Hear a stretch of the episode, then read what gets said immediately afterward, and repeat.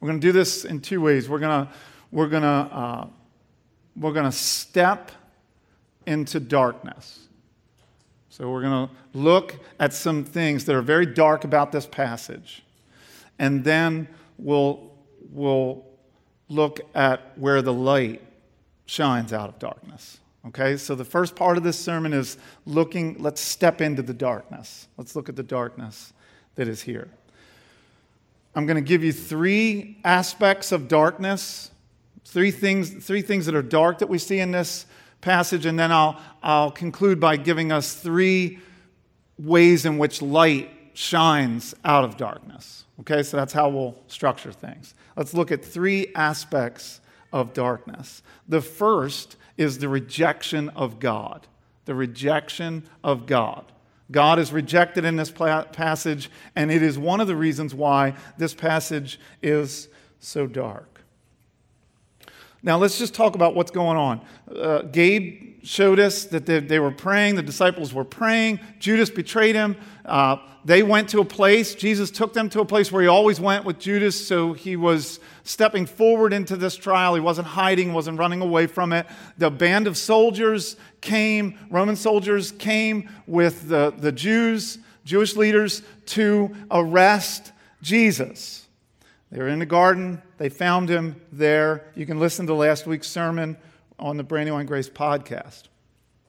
It was late at night when they arrested Jesus, and that band of soldiers took Jesus likely to the home of Annas. Now, let me just explain real quickly, because this could be confusing if you're reading your Bible closely. Annas is actually not the high priest. It says right here, first they led him to Annas, for he was the father-in-law of Caiaphas, who was high priest that year. So you might ask, why didn't they just take Jesus right to the high priest? Why did they take him to Annas? Well, Annas was the high priest. He was appointed by the Jews to be high priest, and it is a role that you keep until you die. But when the Romans came in, they said, no, we don't like Annas. So they made his son-in-law, Caiaphas, high priest. But the Jews revered Annas as the real high priest, even though Caiaphas was the puppet high priest, the paper high priest. Get it? Now remember, this is taking place at there's so much. Here's the challenge that I have. There's so much that's in this passage. And I feel my limitations. I feel like, I almost like when I touch this, I feel like I profane it. Like I can't show you what's so incredible about this passage. I'm going to do my best, but I feel like I can't do it. So may the power of Christ rest upon me in my weakness. They take him to Annas, where he is questioned by Annas. Annas gets what he wants, his first crack at Jesus. And God is not only rejected, but in his rejection, there is a total betrayal of justice. You might get the sense that this trial of Jesus is moving quickly. They arrest him at night. It's now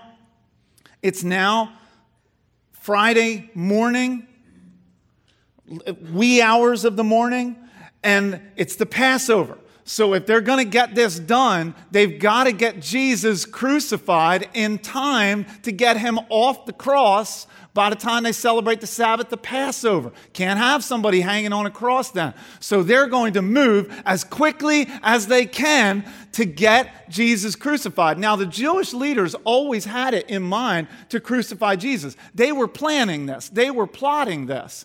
But something happened that made them realize, oh my goodness, our ship has come in. We can get this done. Judas betrayed him. And they realized if we move quickly, we can get this guy crucified and get him off the cross by the Sabbath. So if you get the sense that this is shady, that this is dark, that this is a betrayal of justice, then you're reading your Bible rightly. They're trying to move quickly. Now, what Anna Annas represents is Judaism. He represents the Jewish religion. And their faith reaches all the way back to their forefather and one of their heroes, Abraham. The Jews are God's covenant people. They have experienced some incredible blessings from God throughout history. We could review many of them. Let's start with their being released out of slavery in Egypt through the Red Sea miracle. Scriptures tell us that story over and over. They've had great leaders, Moses, Samuel, David. They've had incredible prophetic voices address them, Isaiah, Jeremiah, Elijah, Ezekiel. Supreme gift of covenant relationship with God, his written word, which contained the promise of a Messiah, of a Savior. All of that tradition is represented in the high priest, Annas, Caiaphas, who is standing in the presence of Messiah, the Son of God, the one that all of the Old Testament scriptures point to. And Annas, using all kinds of tricks, is working hard to quickly and without justice betray the Messiah to his death. Annas should fall the way those soldiers fell when Jesus said, I am. Remember when Gabe was talking about that last week? He should hit the deck. Instead, he's using every trick in the book. They are moving quickly. Jewish law says that you must have witnesses. You have to have witnesses in order to corroborate the charges against the person. You don't actually begin with the questioning of the person. You actually begin with witnesses. And if witnesses will corroborate the testimony, it doesn't matter what the person says in their defense. But do you see what's happening here? Annas is questioning Jesus without any witnesses. And so what does Jesus ask for? Witnesses. Jesus calls him on it. You can't. There's another thing that's happening here. You can't do the trial in the middle of the night. The trial can't take place at night. It's supposed to take place during the day when the court meets and the people are working. This is a total sham of justice. And Jesus calls him on it, says, hey, bring the witnesses. Bring witnesses who will testify to what I said in the open. I've said it in the open. I haven't said anything in secret.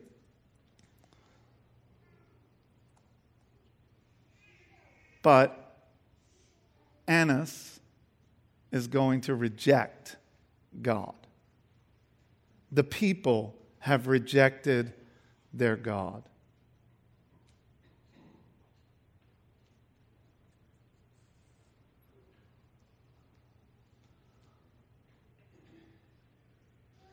Now, I think there's a way in which we can sometimes read our Bibles and say, Annas, Caiaphas in a few hours. How could you do that? How could you reject God?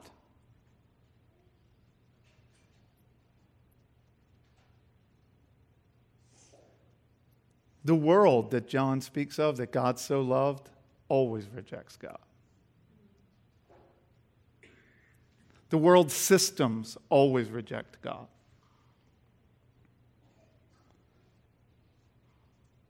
You and I, apart from the light of His grace shining into our dark hearts, reject God.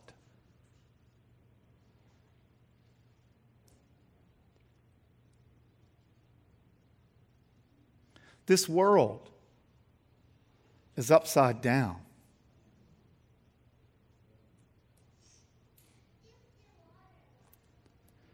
Religions reject God. Systems and ways of thinking and philosophies of men reject God. People with power reject God. All of us in our rebellion have rejected him. This world. 2020, 385,000 deaths or more from COVID in the U.S. 2020. Each of those was a person, just like you. But do you know in that same year, over 900,000 abortions took place in the U.S.? Ain't nobody talking about it. This is a messed up world. It's upside down. Why? Because we've rejected God. Because we've rejected our Creator. Because we've rejected the Savior. But here's the point. You have to see that you were one of the ones that would have rejected him too. If you don't see that, then you don't get in on the light that he's bringing. Shai Linn, Christian hip-hop artist, said it this way: the way they treat the Lord of glory is debased and it's foul, but you miss the point if you don't see your face in the crowd.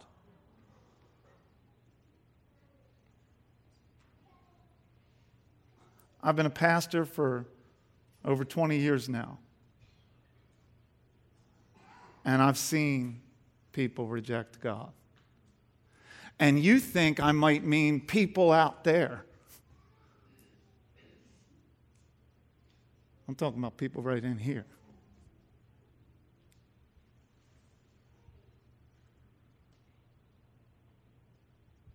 And no one has had more of a front row seat to my rejections of God than me. It's not Caiaphas I'm worried about. It's not Annas I'm worried about. It's Kenny that I'm worried about. And it's all of you that I'm worried about. Feels dark and sad, doesn't it? Let's move to the second, the denial of God. So we see God is rejected. Now let's look at God denied. And this probably is the most troubling for me. Lord, have mercy. I need to move through this material and just give you a taste and a flavor of what's happening here. But what we're talking about is the denial of Peter, the denial of Jesus by Peter. And it is so troubling. 3 times John's gospel is like no other gospel. It's not like Matthew and Mark and Luke, which they referred to as the synoptics. John gives us all these other details. Now, John was actually a disciple of Jesus Christ. Matthew was actually a disciple of Jesus Christ. Luke was a follower of Christ, but not one of the 12. Okay? Matthew was. John was. Luke gives us he tells us, very researched account. He was a researcher. He studied it. He researched everything that was said about Jesus, and he put together an orderly account for Theophilus to read. And it was attempting to prove that Jesus was who he says he is. Mark was not one of the 12. Mark was actually a really good friend of Peter's, and he was writing Peter's gospel. Peter could have written a gospel. He didn't. He wrote some letters, but he didn't write a gospel account.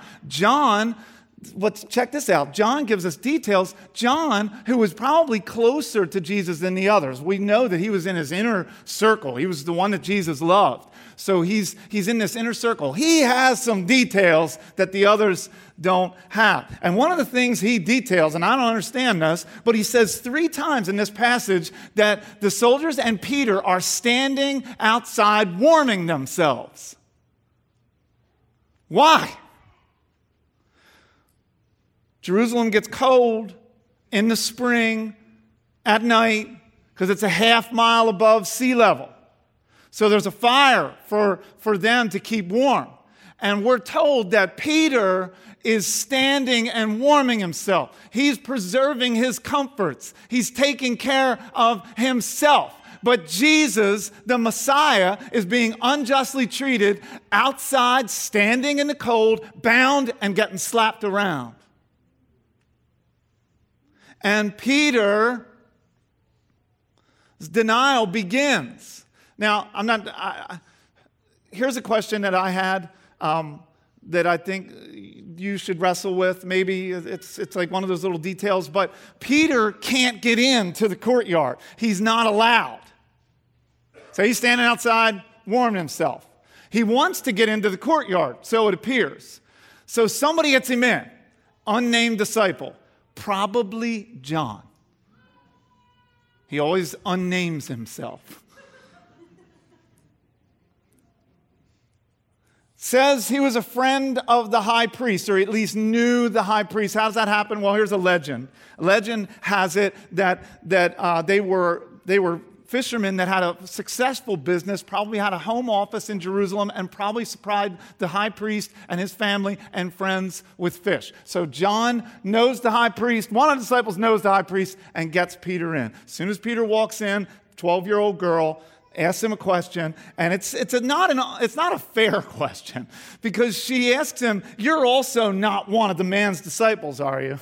It's a hard one. There's only one way that she's expecting him to answer. "You're not that person, right? What do you say then?" "Well, yeah, I actually am." No, that question led him right to, no, not me. I don't want to get treated the way you're treating him. So he denies Jesus once. Then he denies him again. He gets in, but he's really vulnerable now. He gets into the courtyard. Well, what happens? Someone who is a relative of the dude whose ear he cuts off sees him. He's one of them. And in other scriptures, we're told not only did he deny, but he called curses down upon himself. "Damn it, I don't know the man." Then the rooster crows. Oh, guys. As Jesus is outside testifying faithfully, Peter is inside denying pathetically. Listen to this quote. I love this. "John has constructed a dramatic contrast here wherein Jesus stands up to his questioners and denies nothing, while Peter cowers before his questioners and denies everything." Why? Peter is this church. Jesus is going to die, he's going to rise again, and he's going to begin the church. Do you know who's the leader of the New Testament church? Do you know who's going to lead this Christian community? Peter. What?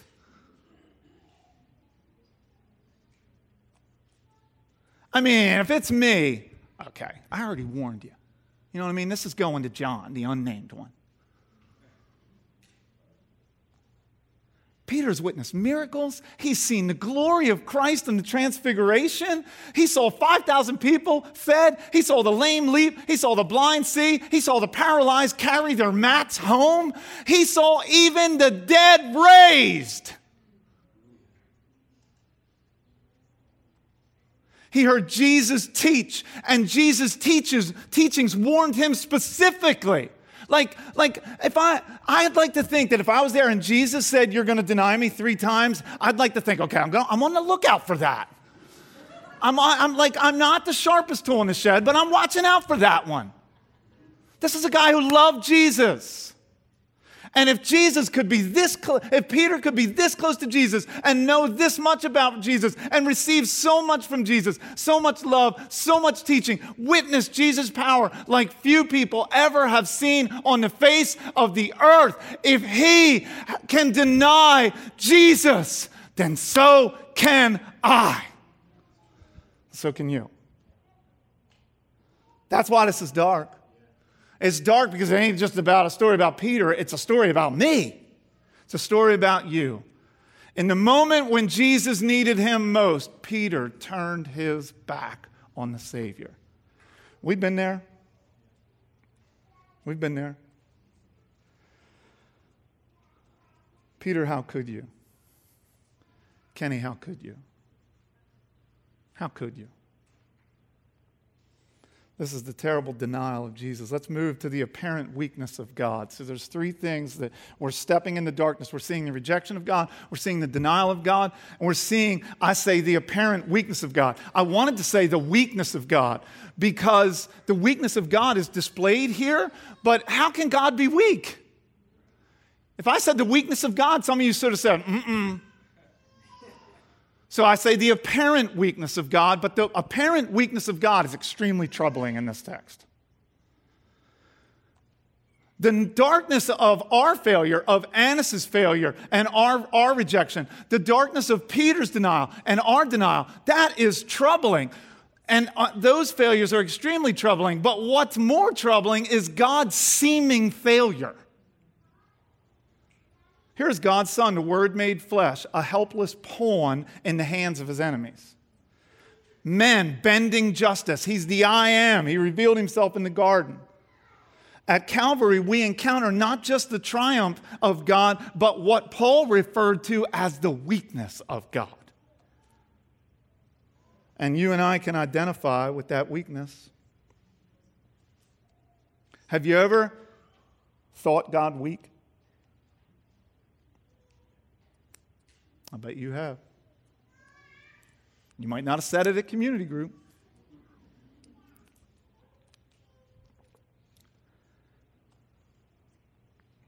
The God who apparently was not there when we needed him. Prayers that go unanswered. Disappointments that have crushed our dreams. Tragedies, troubles, death,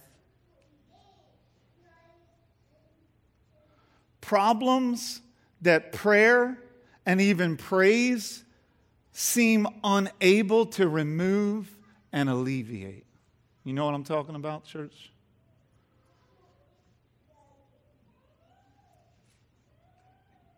Look at the world. There's atrocity all around us. God, where are you? People are starving. People are suffering abuse. There's disease. God, do you really own this globe? It doesn't seem like you're up to the demands of ruling this world, does it? Annas, how could you? Peter, how could you? God, how could you?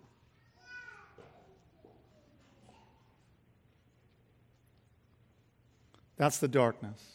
You need some hope. You used to say, yes, Kenny, give us some hope. We need a treasure in a curious place. We need a treasure in a dark place. We need to find some light in a dark place, and it's here. I want to give it to you. I just read a story a couple weeks ago about a woman who's a real Goodwill shopper. She goes to Goodwill and shops on a regular. And in this case, she was at Goodwill, and she's an artist. She saw like this, it was like a statue, kind of like a bust, like a statue of a person's head, a sculpture of someone's head. And she bought it for $34.99. And she took it home. And she later, I think we got a picture of it. He's strapped into the car. There he is. He's strapped into the car seat on his way home. She nicknamed him Dennis on the way home. Later, she discovered that this thing was 2,000 years old. She had some art friend say, hey, have you ever done an appraisal on that thing? She had the appraisal done and discovered that this is actually a Roman artifact about 2,000 years old and worth lots of money. Goodwill is a curious place to find incredible treasure. This section of Scripture is a curious place to find hidden treasure. But there's lights that are shining in the darkness. Let's look at them. The first is the presence of God. The presence of God. Caiaphas makes a statement. It's referred to in verse 14. It was Caiaphas, that was chapter 11, who had advised the Jews that it would be expedient that one man should die for the people. He said that it would be expedient. Now, Caiaphas is not noted for his nobility here. He is noted for his cynical expediency. He's not doing this because it's the right thing to do, but he is fulfilling prophecy, isn't he? It would be right. Doesn't the Bible say it would be right for one man to die for his people? Yes, it does. Caiaphas knew better than he thought. He knew better than he spoke. God is using this situation for his purpose. Jesus was handed over to accomplish God's purpose in salvation. And he's no stranger to darkness. Let me just read this to you. This hit me this week. Psalm 139. And we're moving here. We'll get the band to come up. Psalm 139, verses 11 through 12. If I say, surely the darkness shall cover me and the light about me be night. Even the darkness is not dark to you. The night is bright as the day, for darkness is as light with you. Ironically, the person who stands before the flawed high priest, Annas or Caiaphas, is the true high priest of God. Isn't that ironic? That the one who stands before him, shackled and getting slapped around, is God's high priest. And his high priest, we're told in the book of Hebrews, because he is a good and faithful high priest, he's able to sympathize with us in our weaknesses, tempted in every way, able to help us in our time of need because he experienced that dark hour so that he could be with you in yours.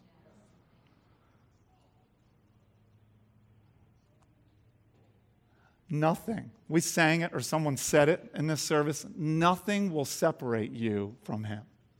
Not death, not life, height, depth, width, distance, time.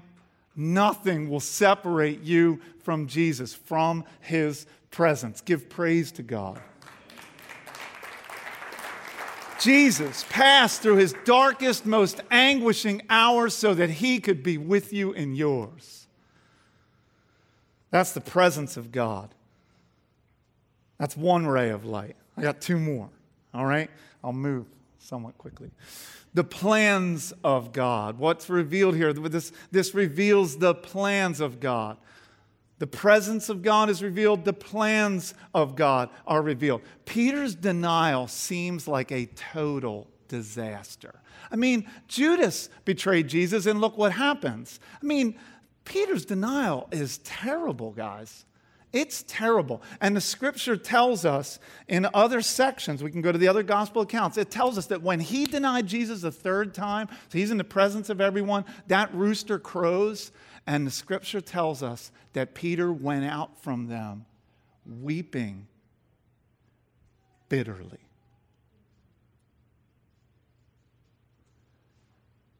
If anybody thought this is it. I have failed my way out of God's goodness and grace. It had to be Peter. His whole life has collapsed around him. His hope is gone. The lights have all gone out for Peter. Luke 22:31 says this, though. Jesus told Peter, he said, Peter, Satan has asked to have you. He's asked to sift you like wheat. And then he said, but I have prayed for you. And when you have turned back, strengthen your brothers. Even this disastrous failure was not outside of God's redemptive plans for Peter. You should clap for that, because what that means is at your worst, if you're in Christ, at your worst, this disastrous failure is not outside of God's redemptive power at work in you. He's not abandoned. Now, what was Peter prior to this moment? Peter was the self-confident disciple. Jesus says, I'm going to the cross. Jesus says, Peter says, you ain't going to the cross over my dead body. Jesus says, get behind me, Satan. Just recently in the garden, I'm going with you. I'm going down. And Peter makes good on it. Yeah, you got to give it to him. At least he cut somebody's ear off. Bad aim, but he was trying. But this is the problem. Peter is always self-confidence. He's always self-confident. He's always proud. He's always drawing from his own strength. But in his denial, he gets brought as low as he possibly can get brought. He gets face to face with himself. He gets face to face with who he really is, his inner evil, his moral helplessness. And in that discovery, Peter finds hope.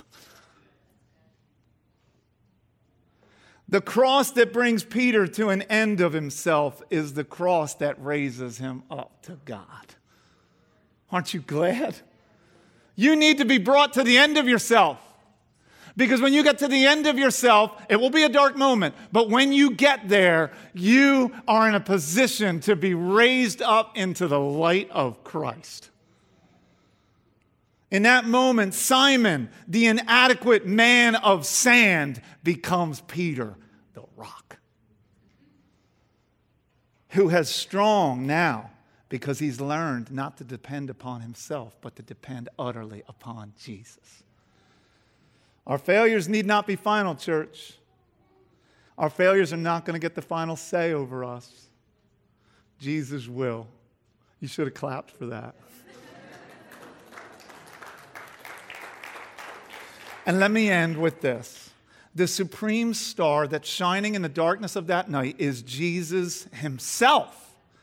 He stands in the darkness alone. He absorbs the terror in his own heart, but he remains standing. It doesn't engulf him. He says to them, if I spoke the truth, then why do you strike me? Jesus always speaks the truth. He is, as the writer of Revelation, who is John, incidentally, he is referred to as the faithful witness. He always speaks the truth. He's always faithful. He embodies the truth of God in the midst of the shadows of darkness that are all around him. The light shines in the darkness, but the darkness has not overcome it. Do you know any darkness?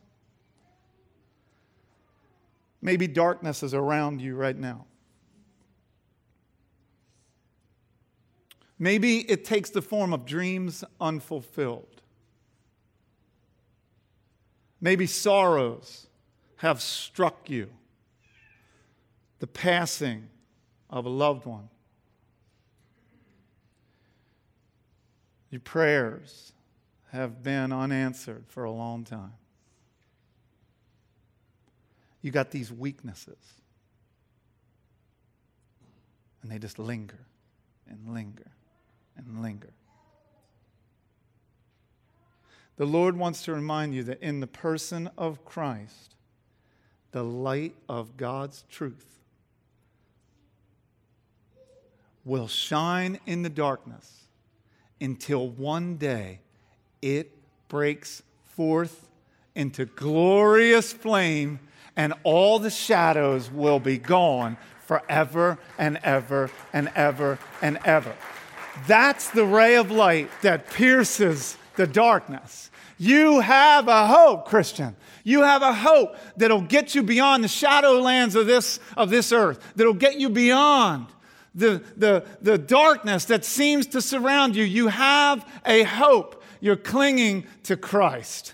Because of his forgiveness, you don't have to live with shame anymore. You don't have to live with guilt anymore. There's no more condemnation, because by his blood, you've been made free, and you will be with him forever and ever and ever and ever and ever. There's no height. There's no depth.